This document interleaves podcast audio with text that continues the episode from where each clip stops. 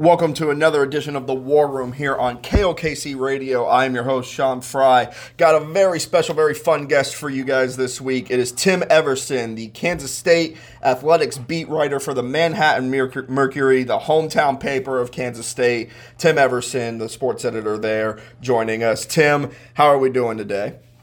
I'm doing pretty good, Sean. How are you doing? I am doing all right. Hey, so uh, you and I got close, or at least got friendly with each other when you were the sports editor at the Iola Register. So, an SEK guy going up doing big things at the Manhattan Mercury. I, I kind of wanted to open with a question of. Obviously, when you work at a, in a place like Iola, where you know the big, the quote unquote biggest place you covered in terms of level was Allen Community College, uh, and now you're covering Big Twelve athletics uh, obviously, there's going to be a lot more red tape. You have an, a robust sports information department to navigate versus essentially just walking into practice and saying what's up. Uh, how do the kind of the, the two gigs compare? Obviously, one's going to be you, you're probably getting more eyes on one. You probably it's a it's a bigger job, but at the same time, I'm curious just from a journalist perspective, navigating the red tape versus being in a lower being in a less scrutinized environment. I just kind of want to get your take on that. Yeah, you know, it's you know, each one kind of has its advantages. Um, at the register, um, it was kind of nice um, because we were kind of the only game in town for body schools in that area, and then Allen County Community College. So it's, uh, you know, we're a story happens, we're we're the ones that are on it. We're the ones that are, you know, getting all the all the traffic. You're not competing with five or six different, you know, outlets. Um, for stories, um, and that's nice. And you really kind of get to get to know the coaches and the players on a on a maybe a more intimate level than you, than you do at the uh, Power Five uh, school level. But I mean, you know, when you're covering K State, that's it's a it's a different. You're covering K State. It's a different. It's a it's a different prestige. Yeah, it's that, and it's also uh, you, you you do have more eyes on your stuff. So you have more people reading. You you kind of um, I don't know. There's there's more of a buzz to it. Um, I think there are more kind of amenities involved. There's some, you know, having to getting to sit in a press box and, and cover a game is is a lot a lot more fun than having to stand on the sideline and take pictures and take notes and uh, just do be be a one man band. Um, while that, I mean, it's certainly character building, and it's.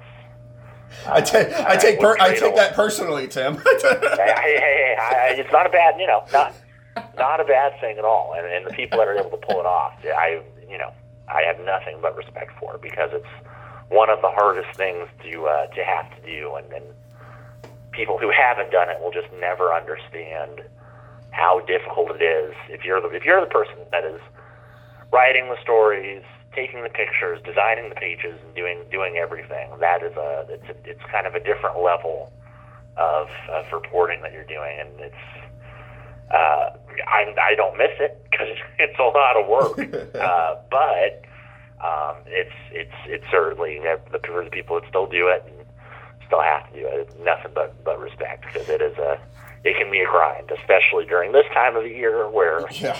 Uh, depending on where you're at, you're you're covering both fall and uh, winter sports at the same time. Oh, I loved covering the basketball, the college basketball opener at Labette Community College, and playoff football in the same week. Don't worry, that was a fun. That, that's a fun man, time. and, and JUCO basketball starts so early. It does. That, that always was a bummer. November, November one, they're ready to go.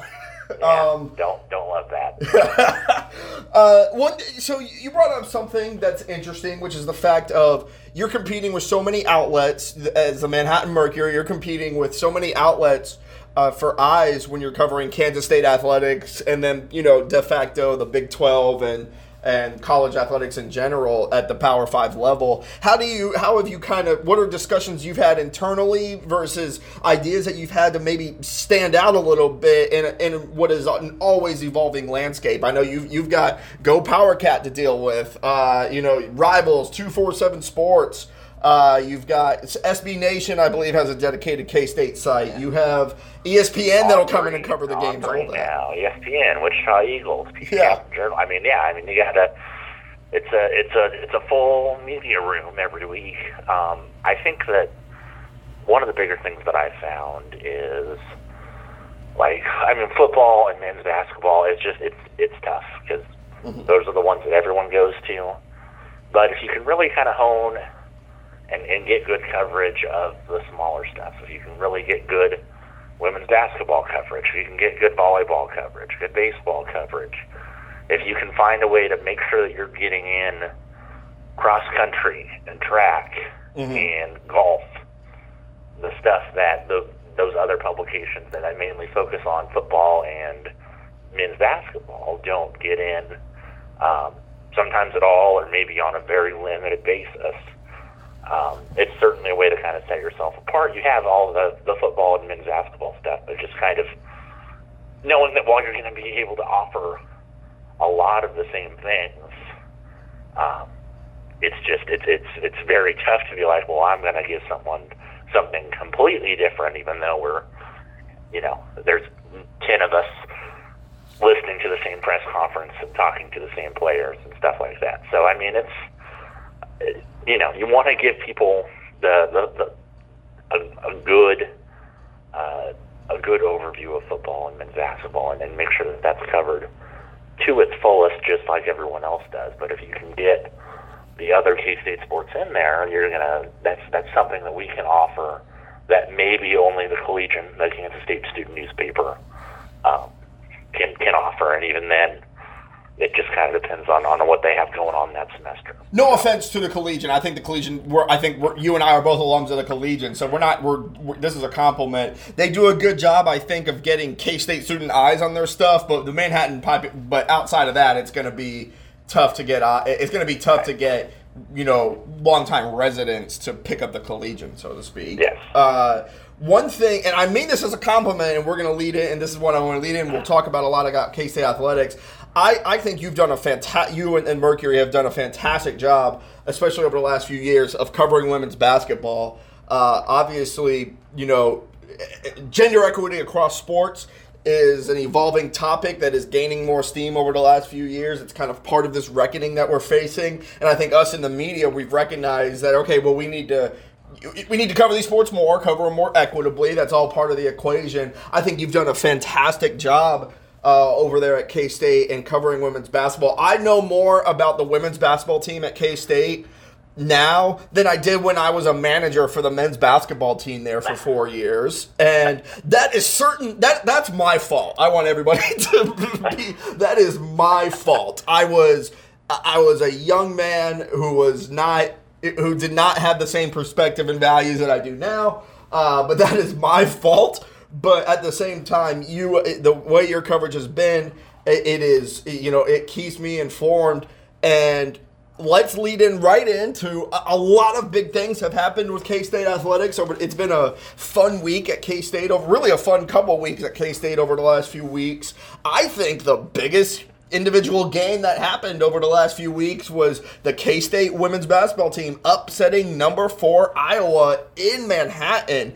Big game with a lot of emotional strings attached. We see both teams wearing shirts honoring Ava Jones, uh, the girl at. You're going to have to remind me where she goes to high school. Nickerson, I think. Uh, Nickerson. Nickerson. Yeah, Nickerson. Yep. Ava Jones, a girl out of Nickerson High School who was committed to Iowa, uh, got hit by a drunk driver, I believe so. If I, uh, correct me if anything's wrong along the way, but got hit yeah, by lost a her, lost her father in that car accident. Lost her father in a car wreck. They were standing on the sidewalk at a basketball at an AAU tournament in Louisville. They were not in a car. A car swerved off the road. The driver was intoxicated, inebriated to some degree. Uh, lost her father in that accident. She's been on a long road to recovery. Uh, and uh, Iowa still honoring her scholarship. She's a senior at Nickerson this year. Iowa intends to honor her scholarship, have her be a part of the team. I call me a romantic. I don't think it's going to be surprising if she ends up playing for getting on the floor and playing for Iowa at some point in years down the road. But that win for K State, beating number four Iowa with Caitlin Clark on the floor until the very end. Obviously, a big news that she gets hurt at the end of the game. Caitlin Clark, reigning player of the year in the country. And K State does this without Ayoka Lee, the girl who set the single season scoring record in NCAA women's basketball with 61 points against a ranked Oklahoma team last year. She's out for the year with an injury. Tell me about that game. That was on the back end of a doubleheader in Bramlage Coliseum. K State women looking good early they, I mean, they they seem to be figuring out. They got they got weapons. They can shoot the ball, um, and that's what they're going to need to have, especially you know when you have a workhorse like Ayoka Lee go down, um, and you kind of have that void, that just points void. Uh, you got to have someone to to step up and, and, and, and make shots. And they brought in some some key transfers. Uh, Gabby Gregory, and they brought in from Oklahoma and she's kind of stepped right in and, and kind of taken a, a, a leadership position on the team, and she uh, she's averaging I think around 20 points a game. I, I'd, I'd have to look, um, but she's been great. And then uh, Sarah Shematsi, um, a, a transfer from LSU, made six threes uh, in, in in that in that game earlier in the week, um, and she's a stud. I mean, and then then they have. Um, sophomores, uh, Serena Sundell, the Glenn twins come back that um, are just going to get better as they get older. Um, I think that this year is just kind of a, you know, if they can just fight their way back to the tournament, that would be a success. And then, you know, uh, Lee's going to come back next year. And I think a lot of the players on this team are going to be able to come back for another year. Mm-hmm. And that kind of sets up uh, for a, a, pretty special season next year. I mean, you um, put Gregory but, and Ayoka Lee on the same team. My goodness, K State might look like they might not just look like a really good team. They might look like a like a top ten type of team.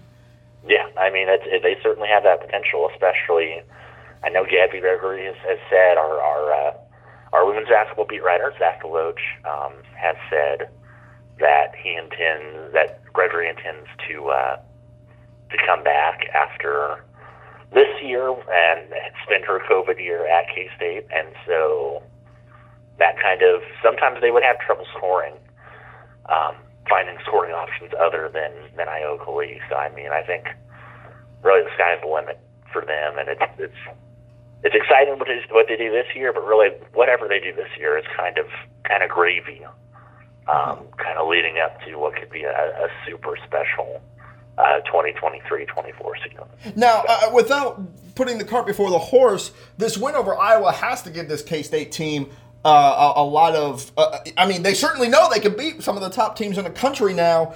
Do they feel like, and you know the landscape of Big 12 women's basketball better than I do, and how K State fits into that puzzle, so to speak. What is K State's prospects for this season, uh, and how they'll f- finish in the Big 12? You, you, talked about them fighting to get into the tournament. I say if you make the NCAA tournament, you're a really good team. I think people yeah. don't realize how hard that is.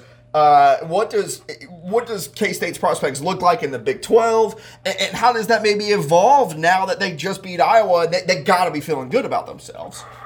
Well, I mean, you're going to have kind of the, the old standard bearers of Baylor and Texas. They're both back, and they're both very good.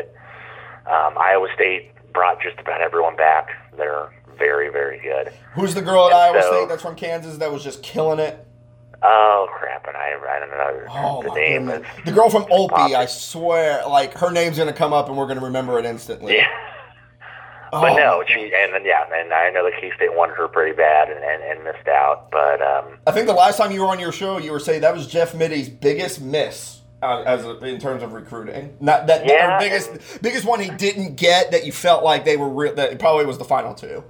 Yeah, and I, I I think that that was the biggest thing missing from that team last year, which is a consistent scoring threat, which they ironically have now in, in, in Gregory. Mm-hmm. And so, um, so really, I mean, it's just kind of after those after those three, in case they find a way into that top five. Emily um, Ryan.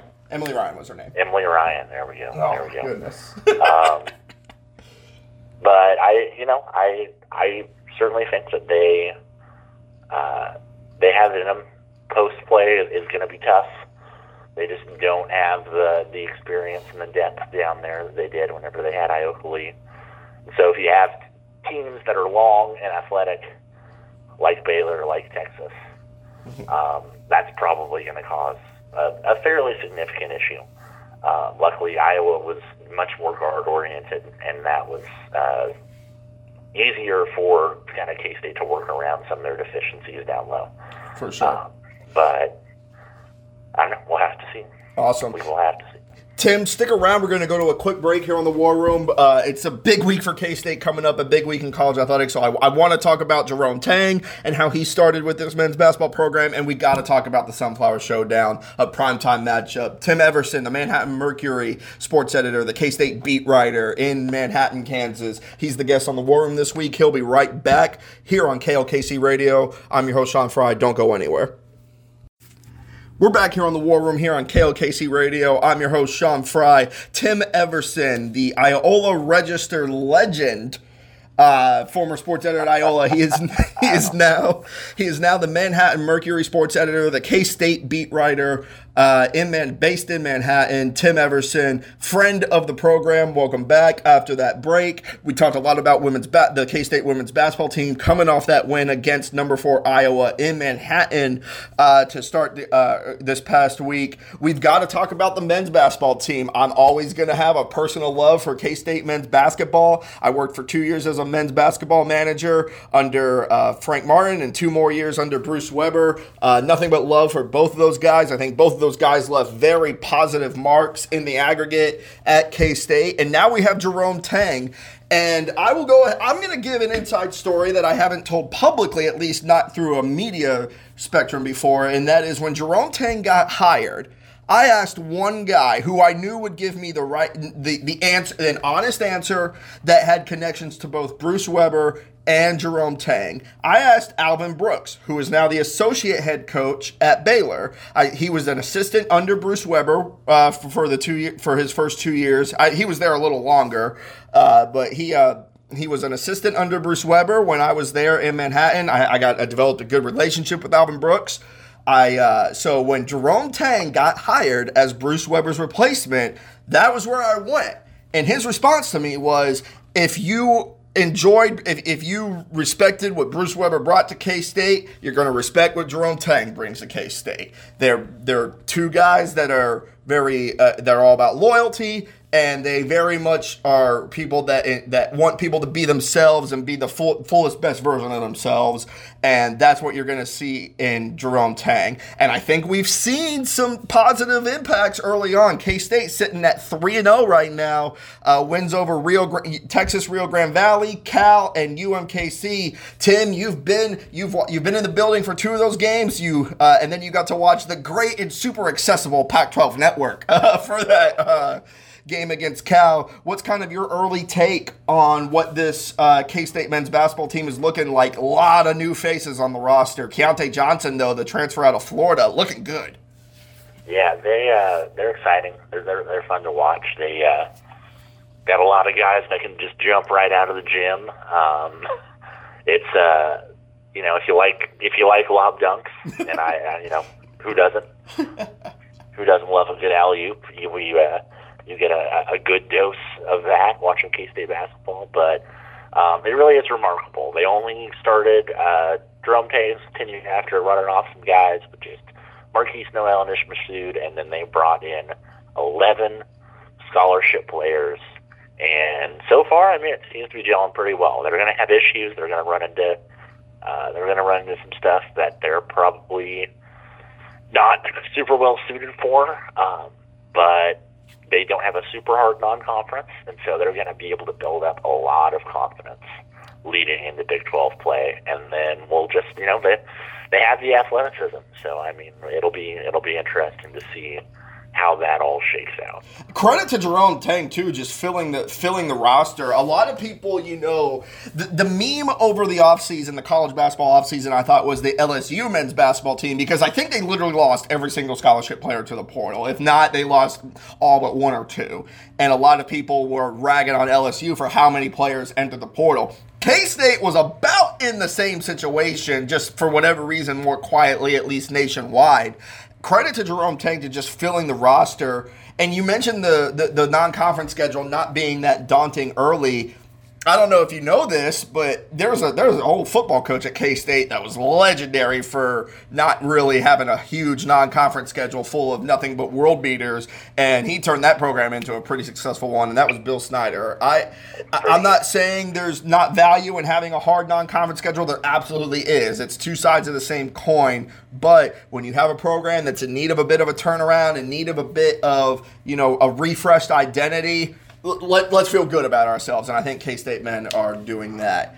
Uh, about six minutes left here on the show. Tim, we've got to talk about what I'm sure a lot of people are listening to the show for and wondering why the hell we haven't talked about it yet, and that is K State versus Kansas football, the Sunflower Showdown primetime matchup at 7 o'clock. Uh, my dad uh, is flying into town. We're going to the Rams Chiefs game in Sunday in Kansas City, but he looked into getting tickets for the K State KU game. And my my dad, who lives in Hawaii and works for the Department of Defense, said tickets are too high right now. It is a it is a come one come all type of event where this is going to be a one of the highest, most hyped Sunflower Showdowns in recent memory. Uh, K State coming off two big wins over Baylor and uh, West Virginia on the road. Uh, they get to come home in what will certainly be a very electric environment. K State, correct me if I'm wrong, they need this win. A win and they're into the Big 12 championship game. A loss and they're almost assuredly not in. I, I would imagine they would need very, very significant help. Uh, take yeah, me through. A win, a they're in, and, and if they lose, they also need Texas to lose. Only Texas. Okay. If Texas Who does wins, Texas? Texas they would has have the same record, but they would have the tiebreaker. Who does Texas have this week?